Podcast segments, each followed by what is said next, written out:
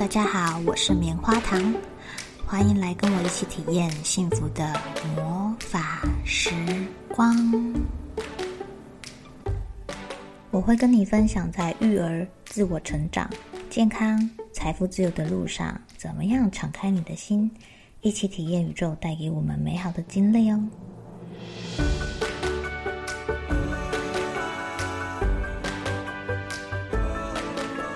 今天你开心的拥抱孩子了吗？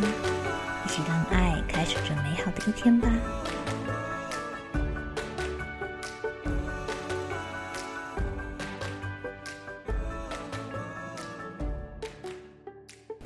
记得棉花糖在育儿大小事的第二集有分享，泡泡说：“妈妈喂我吃饭。”最近啊，这个状况演变成了泡泡跟阿妈间的冲突。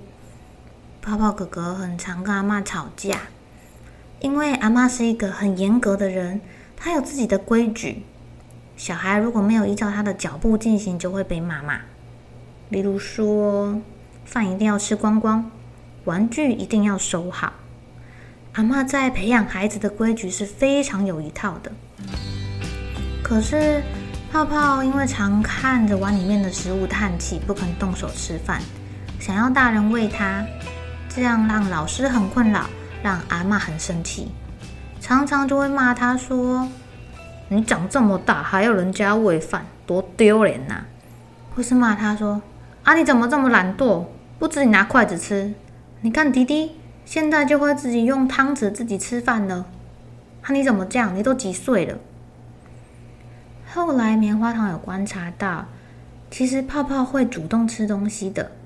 只是，如果遇到自己不爱吃的，他就不想动手吃了。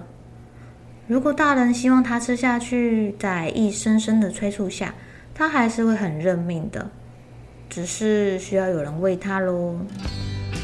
露露弟弟呀，看起来很积极啊，两岁他就想要自己用汤匙、筷子吃饭，获得了阿妈无上的赞美，因为有哥哥做对照组。但是你仔细看啊。露露弟弟他是动手吃自己想吃的食物，不想吃的一口也不肯吃。哥哥在大人就是喂他吃之下，他还是会把东西给吃掉。弟弟是完全不吃，会用舌头把它嚼出来吐掉。但是阿妈觉得愿意自己动手是很棒啦，所以他发现弟弟只喜欢吃饭饭啊、毛豆跟蛋蛋，他就准备他想吃的啦，因为他会自己搞定。那泡泡哥哥，他其实不太擅长表达自己的想法。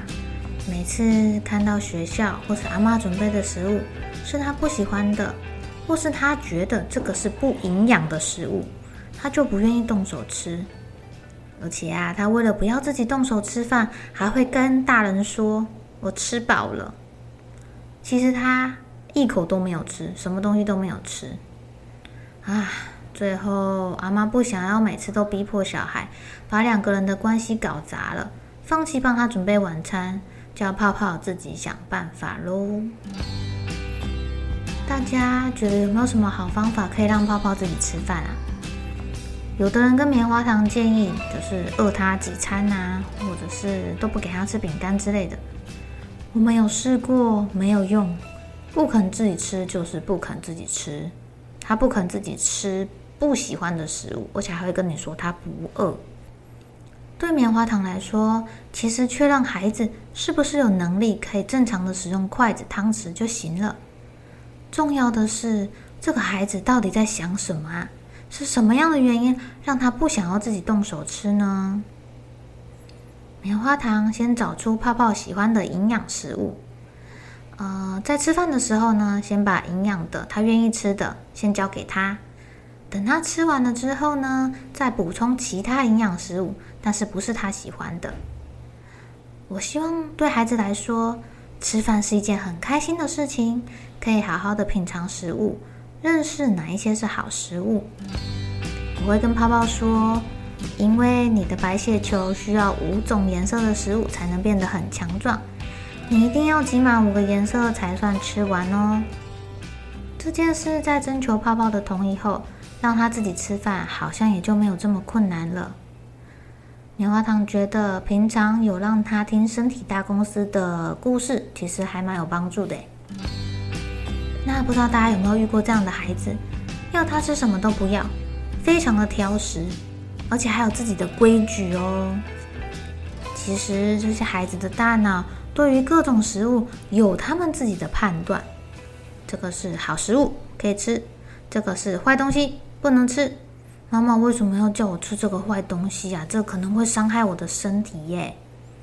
或者有一些小朋友，你端出他平常喜欢吃的东西，但是你不小心在旁边淋到了一些酱汁，他会瞬间从开心的脸变成暴走的脸给你看。或者他看到你煮东西的时候说：“这么难吃，我才不要吃嘞。”然后大人就生气，就说：“啊，你不想吃就不要吃啊，你就饿肚子好了啦。”最后啊，这样的对话只有一个结局，就是小孩一直大哭。有的小朋友还会说：“呃，妈妈叫我不要吃饭，她要让我饿肚子。”嗯，这个小孩蛮精明的。孩子的脑中转过这些小剧场，你可能都不知道哎。因此，你要求他吃这些东西，可能他的大脑会发出强烈的警报，他的情绪也会跟着不安。生气、抗拒或是吵闹，这些都是他的身体为了保护自己所引发的机制。当孩子有这些情绪产生的时候，你跟他讲任何的道理呀、利诱、威胁都没有用，因为他根本就没有听进去你在说什么。只有让他的情绪安定了，才有办法一点一滴的沟通，问出他脑中的小剧场，知道问题才有办法去破解啊。每个孩子都有自己的步调跟特质，爸妈养小孩就好像学校出作业，例如说要你观察小动物的习性，找到饲养它的方法。要是有一台扫描仪可以看到孩子到底在想什么，就太棒了，亲子间也不会有这么多冲突了。很多时候都来自于我们不明白孩子内心在想什么，用我们自己的想法或是我们本身的权威套在他们身上。才有这么多的冲突产生。嗯，养育孩子攻防战真的很辛苦哦，大家一起加油吧！谢谢你们收听棉花糖的幸福魔法时光，感谢不断进步的自己，让我们开始迎接这美好的一天吧。如果你需要棉花糖帮助你在目标设定、财务心性。